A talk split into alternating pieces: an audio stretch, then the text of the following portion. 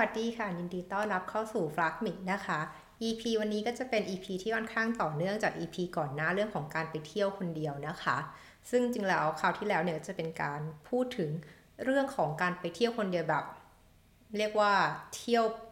ปกติไม่ได้เป็นเที่ยวที่เป็น adventure หรือว่าเป็นเที่ยวอะไรที่มันต้องเออเตรียมตัวเป็นพิเศษเนาะทีนี้ก็คิดว่าหลังจากที่ไปนั่งลือๆดูเอ่อในเรื่องของการท่องเที่ยวแบบแบ็คแพคเนี่ย ก็คือส่วนหนึ่งที่ทางฝ้ายจะไปบ่อยก็จะเป็นพวกการไปเดินป่าการปีนเขาการเทรคกิ้งนะคะ ซึ่งตรงนี้ก็ต้องย้ำก่อนว่าที่มาพูดวันนี้ไม่ได้บอกว่าเราเป็นคนที่เดินป่าเดินเทรคที่เก่งอะไรนะจะจะเป็นการมาเล่าให้ฟังว่าเราทำอะไรพลาดไปบ้าง แล้วไม่ควรจะทำแบบนั้นเหมือนกันนะคะ เพื่อที่ว่าเออทริป การไปเดิน trekking หรือการไปปีนเขาของเพื่อนๆอาจจะ smooth มากกว่านี้นะคะ smooth มากกว่าเดิมมากกว่าที่ฝ้ายเคยเจอมา ก็จะขอเล่าจากเออครั้งแรกที่ได้กับที่ไปการที่ไปเดินป่านะคะ ก็คือเมื่อปี 2017-18แถวๆนี้แหละค่ะ ก็คือว่าตอน 2018 เนี่ยก็จะมีการไปเดินเออดอยหลวงพะเยาเนาะที่ที่ไทยนี่เอง ซึ่งเป็นการไปเดินป่าครั้งแรก ก็จะมีแค่รองเท้าบางที่ซื้อมาใหม่สำหรับการไปเดินป่าก็จะเป็นบูธนะคะของเออทิมเบอร์แลนด์นะคะ แล้วก็เพียงแต่ว่านอกนั้นอุปกรณ์ต่างๆ ก็จะเป็นยืมเป้ของคุณพ่ออะไรไปอย่างเงี้ยนะ คือก็ต้องบอกว่าตอนที่ไปเดินดอยหลวงพะเยาเนี่ย ก็เออเป็นการไปเดินกับทีม PWC เนาะคือน้องๆในทีมด้วยแล้วก็เพื่อนในทีมเนี่ย ซึ่งเป็นทีมที่เรียกว่าไอซ์เป็นเป็นการเป็นทริปที่ไอซ์เบรกกิ้งมากก็คือว่าเออปกติแล้วบุคลิกดิฉันจะเป็นคนที่เวลาทำงานเนาะในที่ทำงานก็จะเป็นดูดุดุหน่อย แล้วก็พูดตรงไปตรงมาเนาะแล้วก็เรียกว่า efficiency จะค่อนข้างสูงว่าถ้าเกิดอะไรจำเป็นก็ทำอะไรไม่จำเป็นก็ตัดออกไปอะไรอย่างเงี้ยเนาก็จะเป็นบุคลิกประมาณนั้น ซึ่งพอตอนที่ไปเดินป่าด้วยกันเนี่ยไอ้คนที่น้อยหลงพะเยาเนี่ย น้องในทีมถือว่าอึ้งมากหรือว่านี่ไม่เคยเห็นพี่ฟ้าเป็นแบบนี้เลย เพราะว่าเออดิฉันเนี่ยไปร้องไห้งอแงไปร้องไห้บนภูเขาเขาถึงยอดใช่ไหมก็คือต้องบอกก่อนเลยว่าเออเวลาคนบอกว่าตอนตอนปีนั้นเนี่ย 2017แหละ17 2017 เออคือไปเดินเนี่ย ก็คือช่วงกลางปี แล้วก็ในหัวเวลามีคนบอกเราว่าการไปเดินป่าเนี่ยเราก็จะคิดถึงสภาพเมื่อตอนที่เวลาเราไปเที่ยวกับที่บ้านเนาะไปไปเดินเขาใหญ่อะไรเงี้ยกับครอบครัวเงี้ยก็รู้สึกว่าก็ไม่เห็นมีอะไรอะไรขนาดนั้นนะ แต่พอไปได้ไปดอยหลวงพระเยาจริง ๆ เนี่ยก็รู้สึกว่านี่มันไม่ใช่อย่างที่ฉันคิดนี่หว่า เพราะว่ามันไม่ใช่แค่การเดินแล้วก็เป็นเนินชันๆแค่นี้แต่มันคือมีทั้งแบบขนาดนี้มีทั้งแบบขึ้นลงมีอะไรอย่างเงี้ยเยอะแยะแล้วก็เออต้องสะพายเป้ด้วย แล้วก็นอนเต็นท์อะไรอย่างเงี้ย ซึ่งทั้งหมดนี้คือเป็นเรื่องที่แบบเซอร์ไพรส์แล้วพอเห็นตอนที่แบบว่าที่เหมือนตอนปีมันจะขึ้นอย่างเงี้ย มันมันแบบขึ้นอย่างเงี้ย แล้วก็ต้องเป็นแบบใช้ใช้ทั้งแค่มือไต่ด้วยอะไรอย่างเงี้ย ก็ตอนเห็นครั้งแรกก็อึ้ง แต่ทุกคนก็ดูไม่เป็นไรกัน เราก็เลยก็ต้องแบบพยายามต่อถึงแม้ตอนจะจะแบบเริ่มขาสั่นมือสั่นแล้วใช่ไหมจนพอแบบไต่ไต่ลำพูลำตาไต่ขึ้นไปถึงยอดเนี่ย ก็นั่งแบบนั่งเหมือนคิดสภาพเหมือนโนบินตะร้องไห้ของของเล่นจากโดเรมอนอะประมาณเลยก็นั่งแบบแบะบนพื้นก็ร้องไห้อะไรอย่างเงี้ย คือต้องบอกว่าทริปที่ไปเนี่ย คือทั้งหมดเนี่ยเออนอกจากไกด์แล้วแล้วเนี่ยก็จะเป็นคนของทีมผิวซีหมดเนาะแล้วจะมีพี่คนหนึ่งพี่เอ ขอบคุณมากค่ะ พี่เอที่อยู่ก็มาแจมทริปเราคนเดียวคือเหมือนเป็นเป็นคนเดียวที่โผล่มาร่วมกับแก๊งพีแต่บิวซีอย่างเงี้ยค่ะ ซึ่งพี่เขาก็เป็นคนที่เหมือนปีนเขาเป็นประจำอยู่แล้วอะไรอย่างเงี้ย ก็คือเป็นเรียกว่าเป็นมืออาชีพอย่างเงี้ยค่ะ เขาก็เห็นเรานั่งร้องไห้แล้วก็งองแงไม่เดินแล้วไม่เดินแล้วจะกลับบ้านอะไรอย่างนี้ อยู่บนยอดเขาอย่างเงี้ยเขาก็รู้สึกว่ามันมันมันคงปล่อยไม่ได้เพราะว่ามันต้องไปไปเป็นทีมใช่ไหมก็เลยเกิดอันดับแรกเลยที่เรียนรู้คือหนึ่งกระเป๋าเป้ คือที่เราเรางองแงเขาก็รู้สึกกระเป๋าเป้ของเยอะมากอะไรอย่างเงี้ยหนักเงี้ย เออเขาก็จะมาทุกคนก็เลยช่วยกันลื้อกระเป๋าเป้ของเราแล้วก็แบบกระจายกันว่าอันนี้เดี๋ยวคนนู้นช่วยแบกให้ อันนี้เดี๋ยวคนนู้นช่วยแบกให้ แล้วก็เหลือแค่บางส่วนที่เออไม่หนักมากให้เราแบกเองต่อไปอะไรอย่างเงี้ยหรือว่าบางทีมาถึงจุดหนึ่งเนี่ย ถ้าเกิดเป็นทริปอื่นเงี้ย ก็จะมีคนหยิบไปแบกให้เลยนะคะ ซึ่งอันนั้นนั้นอันดับแรกเลยคือว่ากระเป๋าเป้สะพายหลังเนี่ยเป้แบ็คแพคเนี่ยนอกเหนือจากการต้องเลือกเป้ที่มันเหมาะกับการเดินป่าจริงๆ แล้วหนึ่งนะคะ ส่วนที่สองคือของที่เอาไปในเป้ก็ต้องคิดสภาพว่าคุณต้องแบกกระเป๋าเดินไปอย่างน้อยระยะทาง 5 ถึง 10 กิโล น่าจะประมาณนี้ขั้นต่ำในการเดินป่าเนาะในระดับ beginner อย่างเงี้ย คุณต้องแบกมันได้แบบ 5 ถึง 10 กิโล โดยที่แบบ ไม่ทำให้เราเหนื่อยเกินไป อันนั้นเนี่ยคือสิ่งที่เราเรียนรู้มาตอนนั้นว่า เออ ทุกคนช่วยกันแบกของแทนเรา คือเราก็แบกแค่น้ำเลยที่ดูเป็นของจำเป็นเนาะ แล้วก็จริงๆแล้วก็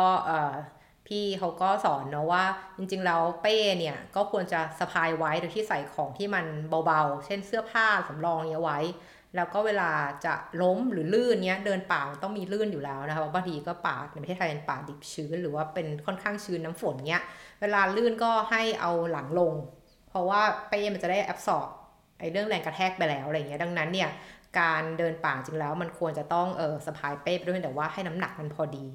ทีนี้ หลังจากที่งองแงอยู่บนยอดเขาแล้วไม่ยอมเดิน นี่ไม่ยอมจริงๆแบบทิ้งตัวนั่งบนพื้นไม่ไปยังไงก็ได้ไม่เดิน พี่เอ๋ที่จริงแล้วก็ไม่ได้รู้จักมักจีกันเลย เห็นแล้วก็คงสงสารกึ่งสมเพศก็เลยมามาฝ้ายเดี๋ยวไปเดินกับพี่เนาะ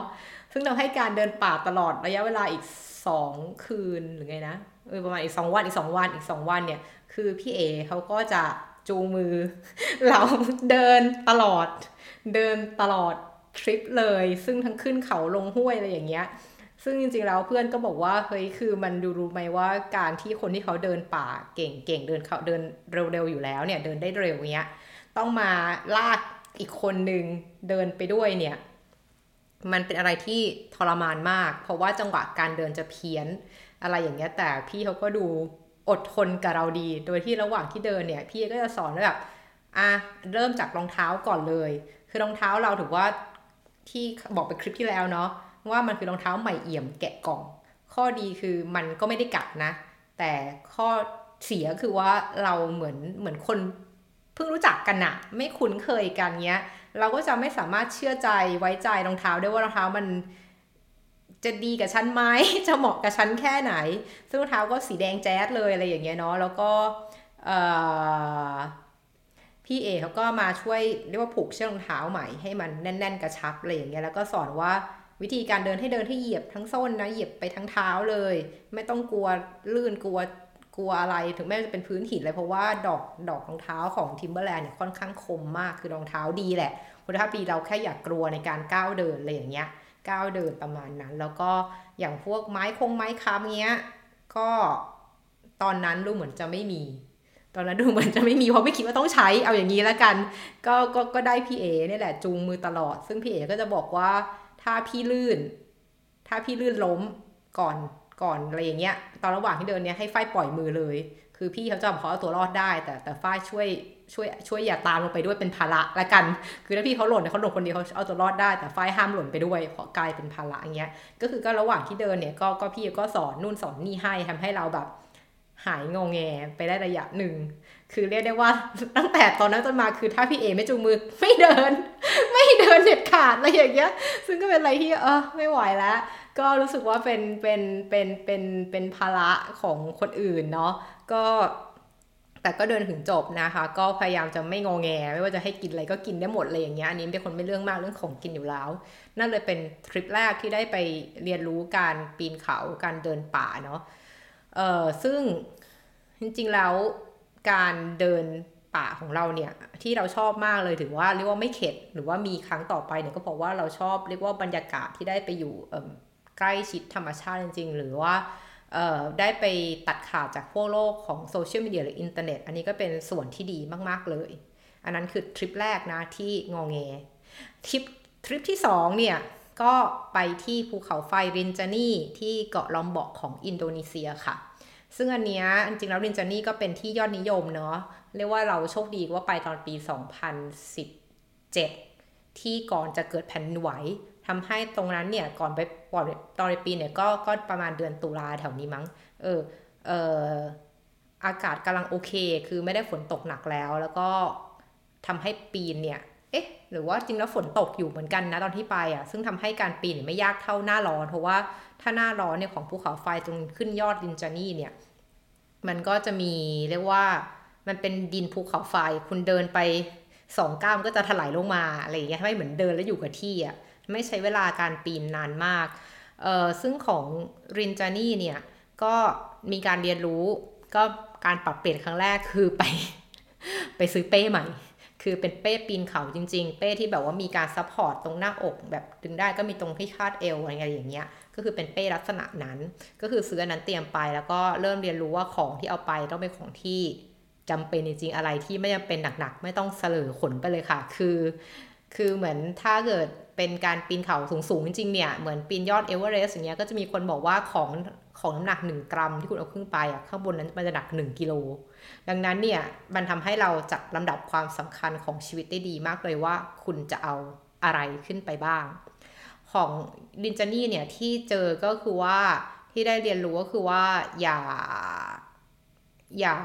อย่าเรียกว่าอย่าเดินตัวเปล่า เอาอย่างนี้แล้วกัน คืออย่างที่แฟเล่าให้ฟังว่าลินจานี่ครั้งนี้จะมีลูกหาบเนาะที่ช่วยแบกของเราขึ้นไปด้วย แล้วก็มีเหมือนกับคอยช่วยเดินเหมือนเหมือนถือของให้อะไรอย่างเงี้ยค่ะ ซึ่งตอนที่เวลาเราจะขึ้นยอดของลินจานี่เนี่ยมันจะต้องเป็นคิดว่าในการปีนเขาทุกทุกทุกที่เนาะถ้าเกิดจะเรียกว่าเขาเรียกว่าซัมมิตเนี่ยก็คือปีนขึ้นยอดเนี่ยมันจะเริ่มตอนกลางคืน คือแบบออกเดินทางประมาณเที่ยงคืนตีหนึ่งนั่นหมายความว่ารอบข้างมันมืดแล้ว แล้วก็ บนเขาเนี่ยมันก็ไม่มีแสงไฟเนาะมีแต่แสงดวงดาว ซึ่งโรแมนติกมาก ถ้าเกิดไปนอนดูเฉยๆแต่ถ้าต้องปีนเขาเนี่ยสิ่งสำคัญเลยคือไฟฉายข้างบนหัวนะที่ต้องติดให้ชัด แล้วก็เสื้อผ้าเนี่ยก็ควรจะต้องเป็นอะไรที่สะท้อนแสงหนึ่งเพราะมันมืดจริง ๆ คือตอนเดินขึ้นไปนี่ก็รู้สึกเรียกไงเราเราเวลาเราเดินขึ้นเขาอย่างเงี้ยแล้วมันต้องใช้สมาธิอย่างเงี้ย คือเราเป็นคนเดินช้าเนาะเป็นเน้นแบบใครไปไหนไปเลย เราเดินลังท้ายได้อะไรเงี้ยแต่เราก็จะเดินไปเรื่อย เพราะเวลาที่เราเดินเขาสำหรับเราเนี่ยมันคือการทำการเจริญสติภาวนาทำสมาธิอย่างเลยก็คือว่าเรียกว่า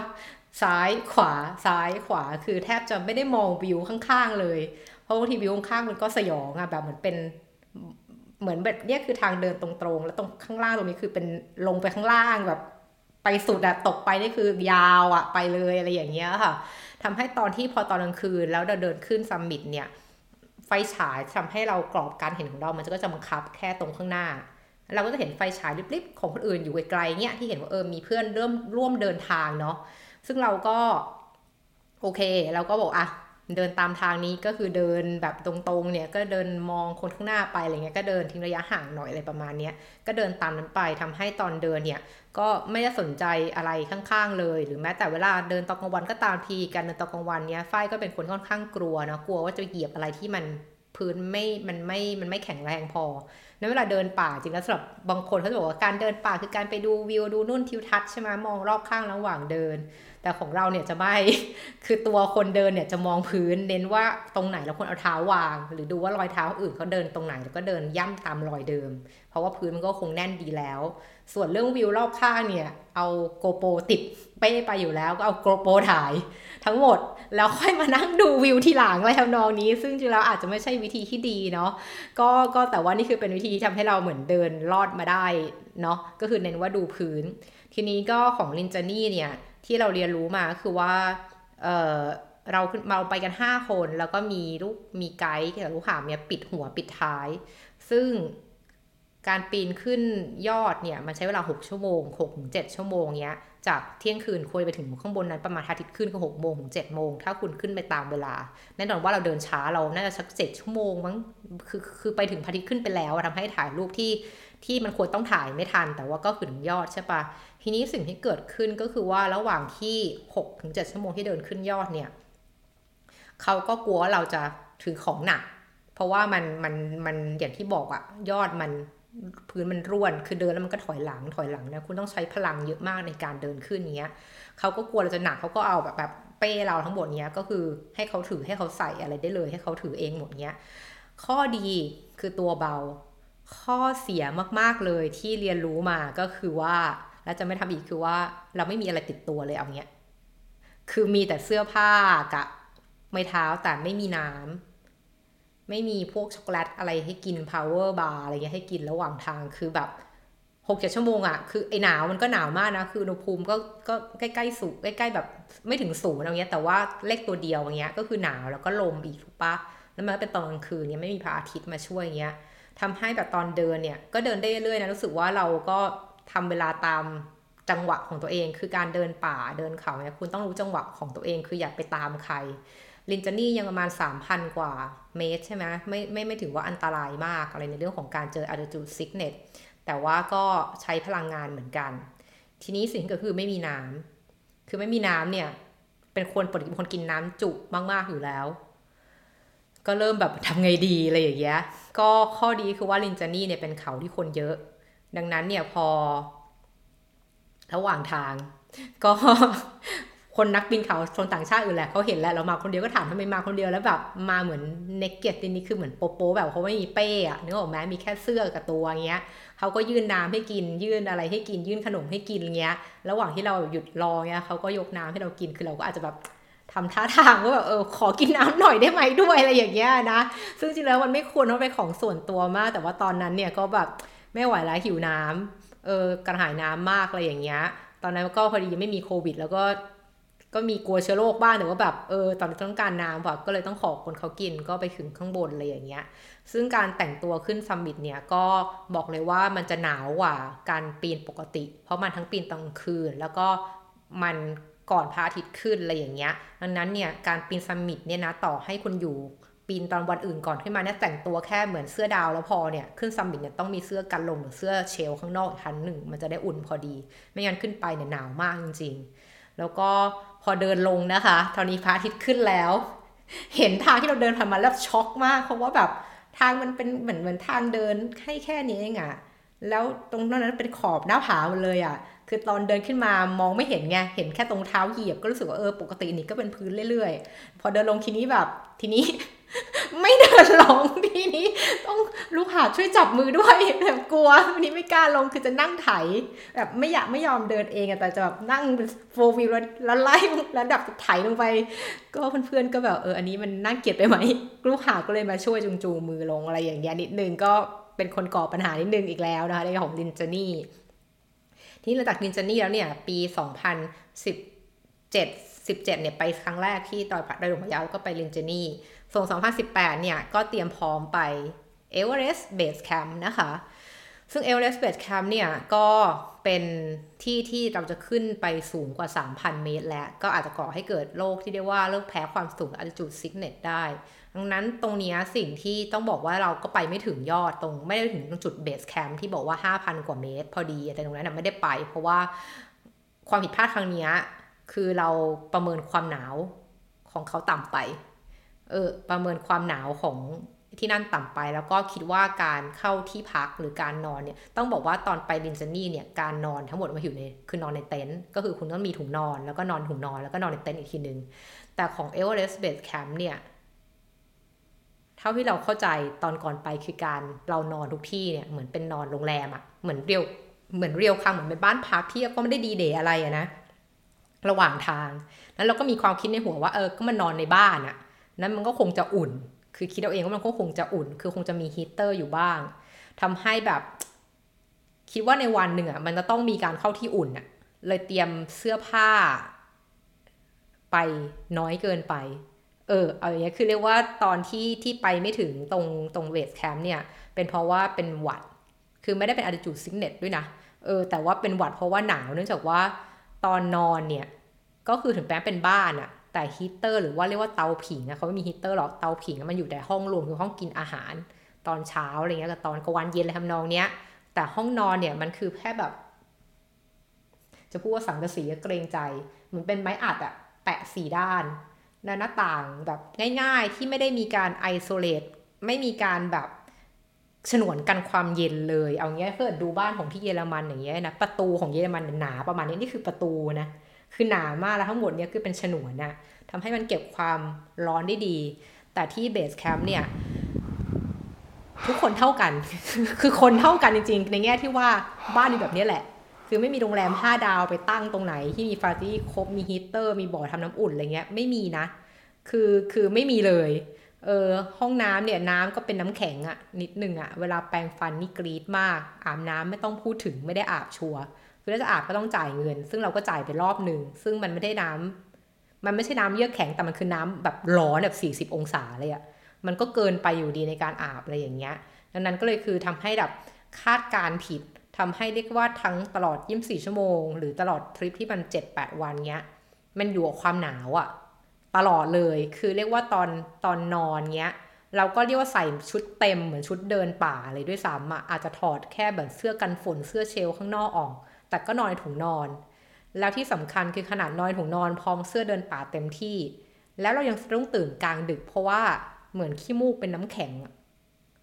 เอออะไรอย่างเงี้ยขี้มูกเป็นน้ำแข็งเลยตื่นเนี่ยเพราะมันหนาวมันกัดหน้าอย่างเงี้ย ก็ต้องแบบเอาผ้าพันคอาปิดหน้าอีกทีหนึ่งจะนอนได้อะไรประมาณนั้นเลย ก็เลยทำให้รู้สึกว่าเอ่อพอมันแบบไม่มีเวลาที่ร่างกายมันได้อุ่นแบบอุ่นจริง ๆอะ่ะ มันเลยเหมือนเป็นหวัด อะไรอย่างเงี้ยก็ก็ก็คือเป็นหวัดแล้วก็เลยเหมือนต้องบอกก็ให้เอาเฮลิคอปเตอร์ขึ้นมารับอะไรอย่างเงี้ยค่ะ ซึ่งก็อยู่ในประกันอยู่แล้ว ดังนั้นการทำไป Everest Base Camp เนี่ยก็คือต้องมีประกันสำคัญมากประกันเราก็จ่ายแบบอันที่แพงสุดอะที่มัน cover ทุกอย่างทั้งค่าเอาลงเฮลิคอปเตอร์มาทั้งเรื่องเข้าโรงพยาบาลโรงพยาบาลอะไรอย่างเงี้ยอืมแล้วก็เออเรารู้สึกว่าสิ่งสำคัญของการปีนเขาที่สูงกว่า 3,000 เมตร ก็คือว่า คุณต้องรู้ตัวเอง แล้วก็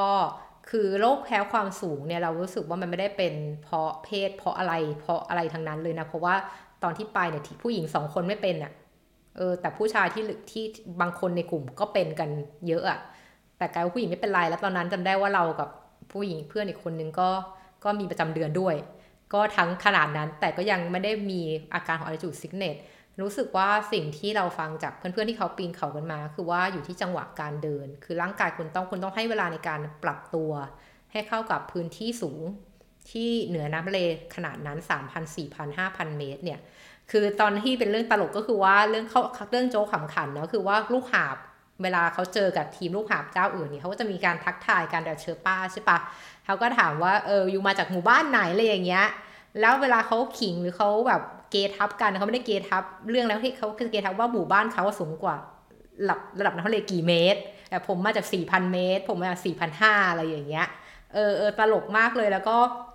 ก็รู้สึกฮาดี เพราะเขาถามเราอ๋อศูนย์เมตร มาจากประเทศไทยอะไรเงี้ยอยู่แต่งเส้นสูงสุดติดระดับน้ำทะเลค่ะ ก็เลยนะก็เลยเขาก็จะเห็นเวลาเห็นเราเดินที่เดินช้าๆ หายใจเหนื่อยมากๆ เนี่ย เออเขาก็จะแบบเดินเร็วมากเดินเหมือนบินอะ แล้วเหมือนตอนที่เพื่อนในทีมทำไม้เท้าตกลงไปในเหมือนเหมือนเหมือนไหล่เขาอะไกด์ที่เป็นผู้นำหัวหน้าก็บอกไกด์เล็กอะให้ให้ลงไปเก็บหน่อย คือนางเคลื่อนไหวเหมือนลิงมากลงไปแป๊บเดียวลงไปหยิบปิบขึ้นมาเอาคืนให้แล้วแบบภายในห้าทีมั้งเร็วมากคือพวกเรายังหายใจไม่ค่อยทันเลยอย่างเงี้ยอยู่เลยเออ ดังนั้นรู้สึกว่าถ้าใครเตรียมตัวไปปีนเขาที่สูงๆแบบนั้นเนี่ยก็คือให้รู้จักตัวเองให้ดี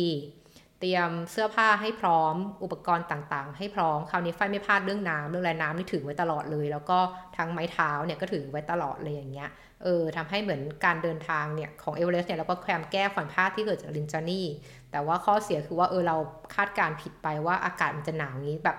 ตลอดไม่ได้มีที่พักให้อยู่ที่มันอุ่นๆ เพราะตอนแรกเกิดบอกว่าเป็นเต็นท์เนี่ยเราจะเข้าใจแล้วว่าเต็นท์มันคงหนาวแหละ แต่ถ้าเกิดพอได้ยินว่ามันพักตามบ้านเงี้ยระหว่างบ้านพักระหว่างก็เข้าใจว่ามันน่าจะอุ่นใช่ไหมแต่จริงๆมันไม่อุ่นขนาดนั้น ก็เป็นความผิดพลาดของเราที่ทำให้เอ่อการเดินทางเนี่ยไม่ได้ถึงเป้าหมายที่ควรจะเป็นคือ Everest Base Camp แต่จริงๆแล้วอะก็พูดตรงๆว่า เราก็บอกตัวเองไว้อยู่แล้วว่า การเดินทางสำคัญกว่าเป้าหมายมั้ง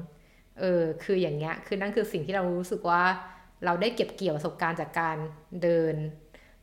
ระหว่างทางได้เจอคนได้แบบเห็นภูเขาได้เห็นทานน้ำแข็ง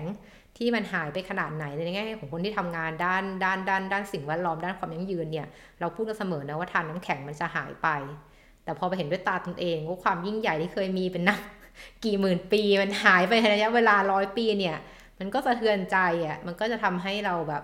เออคิดถึงในเรื่องของการบริโภคของเราให้มากขึ้น เสื้อผ้าทุกอย่างของเนี่ยแล้วก็ใช้มาหลายปีเลยนะก็คือใช้ซ้ำๆไปได้เรื่อยเพราะของพวกเนี้ซื้อมาทีเดียวก็ใช้ได้นาน แล้วก็สิ่งสุดท้ายก็รู้สึกว่า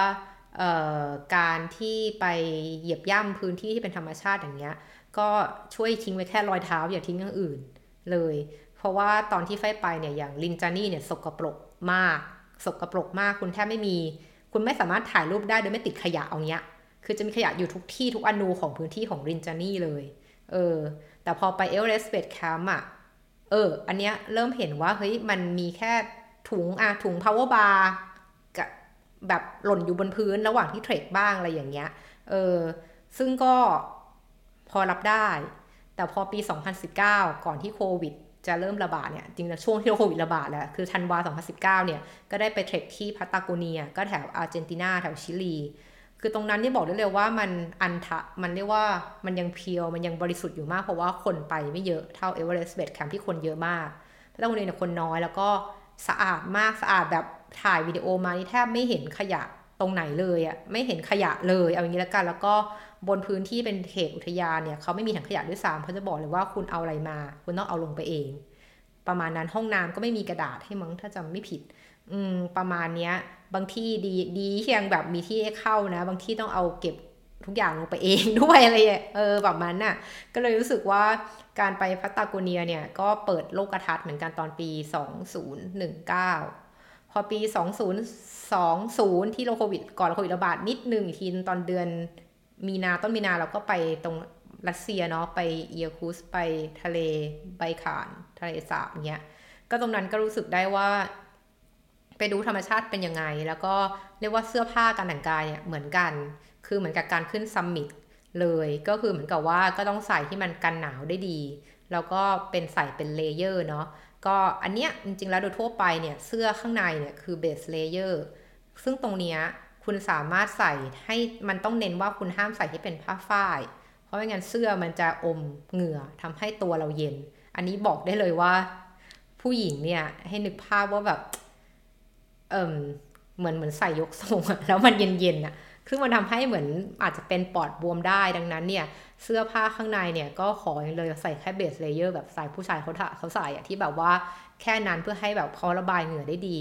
แล้วค่อยใส่เป็นเป็นเป็นเป็นฉนวนชั้นชั้นสองชั้นสามคือเป็นฉนวนกันความเย็นความความร้อนออกใช่ปะไม่ว่าจะเป็นเสื้อที่เป็นผ้า fleece ที่ทำจากผ้าขนแกะต่างๆ แล้วก็หรือแม้แต่เป็นเสื้อ down นะที่เขาใส่ออกมาเพื่อรักษาความร้อน แล้วค่อยปิดทับด้วยเสื้อที่เรียกว่าเป็นเสื้อเชล ที่จะนั้นเน้นว่ากันฝนได้ระดับหนึ่งกันเออหิมะได้ระดับหนึ่งเพียงแต่ว่าถ้าเกิดตกหนักแบบเขตศูนย์สูตรเนี่ยคุณก็ต้องใส่เสื้อกันฝนทับอีกชั้นหนึ่ง อันนี้เป็นการแต่งตัวของข้างบน ซึ่งการที่ตรงที่ไปแบบพวกทะเลสาบใบขาเนี้ยก็กระใส่ลักษณะแบบนี้ได้ เพราะว่าตรงนั้นก็หนาวมาก เพราะว่ามันก็จะเป็นว่ารถตู้รถอะไรที่เขาขนส่งเรา ก็เป็นรถตู้รถขนส่งที่ไม่มีฮีเตอร์นะคะ มันจะหนาวตลอดทางเลยจริง ๆ ถึงแม้ว่าตอนกลับมาเนี่ยคุณยัง ได้นอนโรงแรม แต่ว่าระหว่างเดินทางเนี่ยหนาวมาก นั้นเสื้อผ้าที่ไฟใช้ไป Everest Base Camp ก็ใช้ได้ที่ไบคาลเช่นกันนะคะใช้ได้ที่ปาตาโกเนียเช่นกัน ถ้าซื้อครั้งเดียวจะใช้ได้หมดเลย เพราะเป็นชุด trekking ทั้งรองเท้าทั้งอะไรหลายอย่าง แล้วก็พอ 2020 ใช่ไหมพอไปไบคาลเสร็จแล้วก็ติดโควิดกันใช่ป่ะเรียกว่าติดช่วงโควิด ซึ่งอันนี้โชคดีจนถึงปัจจุบันนี้ยังไม่ติดโควิดนะ ทั้งที่แบบเดินทางไปทั่วเหมือนกัน แล้วพอปี 2021 เนี่ยก็ได้ไปแถว เทรคแถวที่เอ่อ阿สกาเนาะอเมริกา ก็คิดว่าตรงนั้นเนี่ยธรรมชาติยังดีอยู่ยังเห็นเออน้องหมีได้ไปดูปลาวาน ได้ไปดูน้องนาคทะเลอะไรอย่างเงี้ยค่ะ เยอะแยะมากมายเลย ก็รู้สึกว่าเออมันก็เป็นสถานที่ที่ถ้าคนที่เข้าไปเยี่ยมชม แล้วก็พยายามรักษาความสะอาด ไม่เอาขยะไปทิ้ง ไม่เอามือไปแตะต้องอะไรที่เป็นของธรรมชาติเนี่ย เออทุกอย่างก็ยังดีอยู่นะแล้วพอตอนที่เราไป 2021 เนี่ยก็คือช่วงหลังที่โควิดเพิ่งแบบผ่อนคลาย ก็ทำให้สัตว์ต่างๆ ทุกอย่างยังดมสมบูรณ์อยู่ ก็อยากจะฝากเพื่อนๆไว้ว่าถ้าเกิดเวลาไปเที่ยวลักษณะเชิงธรรมชาติอย่างเงี้ย ก็ทำให้แน่ใจว่าเราจะทิ้งไว้แค่รอยเท้า เอากลับมาแค่รูปถ่ายเนาะอืม ซึ่งตอนนั้นก็บ้าบอมากคือแบบอุตส่าห์เตรียมกล้องไปถ่ายแล้วแบบคือเรียกว่าตอนยืนบนเรือ เห็นปลาวานแบบ โผล่ขึ้นมาเงี้ยแบบมีลมมีลมหายใจอากาศขึ้นมาเงี้ย เราก็กดถ่ายวิดีโอให้อยู่ใกล้มากใช่ปะแต่กลายเป็นว่าสุว่าที่ที่น้องประวานขึ้นน้องวานขึ้นมาเนี่ยเราอะคิดว่าเราถ่ายอยู่ไว้จริงเราไม่ได้ถ่ายไม่ได้กดถ่ายเอาเงี้ยคืองี่เง่ามาก ทุกคนก็เลยด่าว่าพี่อยู่ตรงแบบ ตรงติดประวานเลยทำไมถ่ายรูปไม่ได้วะอะไรอย่างเงี้ย ก็มีความงี่เง่า แต่ว่าเรียกว่าก็ประทับใจในการเดินทางทั้งหมดเนาะซึ่งไฟมองว่าการเดินทางสุดท้ายนี้เนี่ย ทั้งเป็นการแสดงความเสียใจกับข่าวการเสียชีวิตของนักเดินทางเนาะนักบินเขาไทยสองคนด้วยนะคะ ก็คือว่าภูเขามันไม่หนีไปไหนเอาเงี้ย คือถ้าวันนั้นที่เราขึ้นรู้สึกเรารู้สึกว่าอาการมันไม่ดีอย่างเงี้ย ก็ลงมาเหอะ คือเรากลับมารักษาตัวเองใหม่ เรากลับมาให้ความสำคัญกับร่างกายเราก่อน แล้ว ถ้าวันหน้าอยากไปมันก็ยังไปได้อีก แล้วก็ซ้อมเตรียมร่างกายไป คือฝ้ายก็เข้าใจบางคนที่ที่เขาเขาจะต้องไปให้ถึงเนาะแต่สำหรับเราเนี่ยเราเน้นว่าเราความสำคัญของเราสำคัญที่สุดคือเรื่องของชีวิตของเราร่างกายของเราเนาะส่วนเรื่องไปถึงหรือไม่ถึงจุดหมายเนี่ย มันไม่ใช่ประเด็น เพราะว่าประเด็นของเราจริงๆ เราอยากเก็บเกี่ยวที่เราเจอระหว่างทางมากกว่าเราได้เจอใครระหว่างทางไปปีนเอเวอเรสต์ไปแคมป์ก็ยังไปเจอเพื่อนสมัยเด็ก โดยบังเอิญด้วยนะคะ ก็รู้สึกว่าสิ่งเหล่านี้มันคือเรื่องที่ให้ความสำคัญมากกว่าที่จะทุนทุลายพยายามที่จะดันขีดความสามดันขีดจำกัดตัวเองไปจนอาจจะทำให้เสียชีวิตได้ ซึ่งเคสของคุณพี่ผู้หญิงสองท่านที่เสียชีวิตเนี่ย ไม่ใช่เรื่องนั้นแน่นอน คือตอนนี้ไปก็อยากรอฟังเรื่องของการสืบสวนเนาะว่าเหตุการณ์ที่เกิดขึ้นเนี่ยทำให้ทั้งสองท่านที่ไปเทรคที่เนปาลเนี่ยเสียชีวิตเนี่ยเป็นเพราะอะไร เพราะเชื่อว่ามันไม่ได้เกิดจากตัวทั้งสองท่านเองที่เรียกว่าไงนะ ไม่ยอมแพ้จะไปถึงเป้าให้ได้มันไม่ใช่อย่างนั้นมันเป็นเรื่องอื่น ดังนั้นเนี่ยของเคสอันนี้ไฟก็มองว่าการที่เราเลือกคณะทัวร์เลือกไกด์ทัวร์เนี่ยเราต้องเช็คดีนิดนึงเพราะว่า ตรงนั้นเป็นเรื่องหน้างานจริงๆนะ ถ้าคุณเลือกไกด์ไม่ดี ไม่มียารักษา ไม่มีคอยดูแลเราเนี้ยมันถึงชีวิตจริง ๆ เพราะว่าอากาศของแถบ Everest Base Camp หรือที่สูงเกินกว่า 3,000 เมตรเนี่ย คือมันหนาวที่คนไทยคงไม่คุ้นอะนี่ขนาดไฟอยู่เยอรมันเนี่ย ก็รู้สึกอะก็ก็คุ้นมากขึ้นเนาะ ถ้าเกิดตอนนี้ให้ไปอาจจะแบบไม่ไม่ทุรนทุรายมากขนาดนั้น แต่ว่าคนไทยที่เราอยู่อุณหภูมิ 35 องศามาเกือบทั้งปีอย่างเงี้ย พอไปเจอระดับศูนย์องศาเงี้ยยี่สิบสี่ชั่วโมงเงี้ย 7 วันเนี่ยมันทรมาน ก็เคสนี้ก็ขอแสดงความเสียใจ แล้วก็อยากให้การสืบสวนเนี่ยมันโปร่งใสและเห็นภาพว่าเหตุการณ์ที่เกิดขึ้นเนี่ยมันเกิดขึ้นเพราะอะไร จะได้เป็นการแก้ไขและป้องกันให้เกิดขึ้นในอนาคต EP วันนี้ก็ขอบคุณติดตามค่ะ ถ้ามีอะไรถามคำถาม เดี๋ยวจะทำมาใหม่ ขอบคุณค่ะ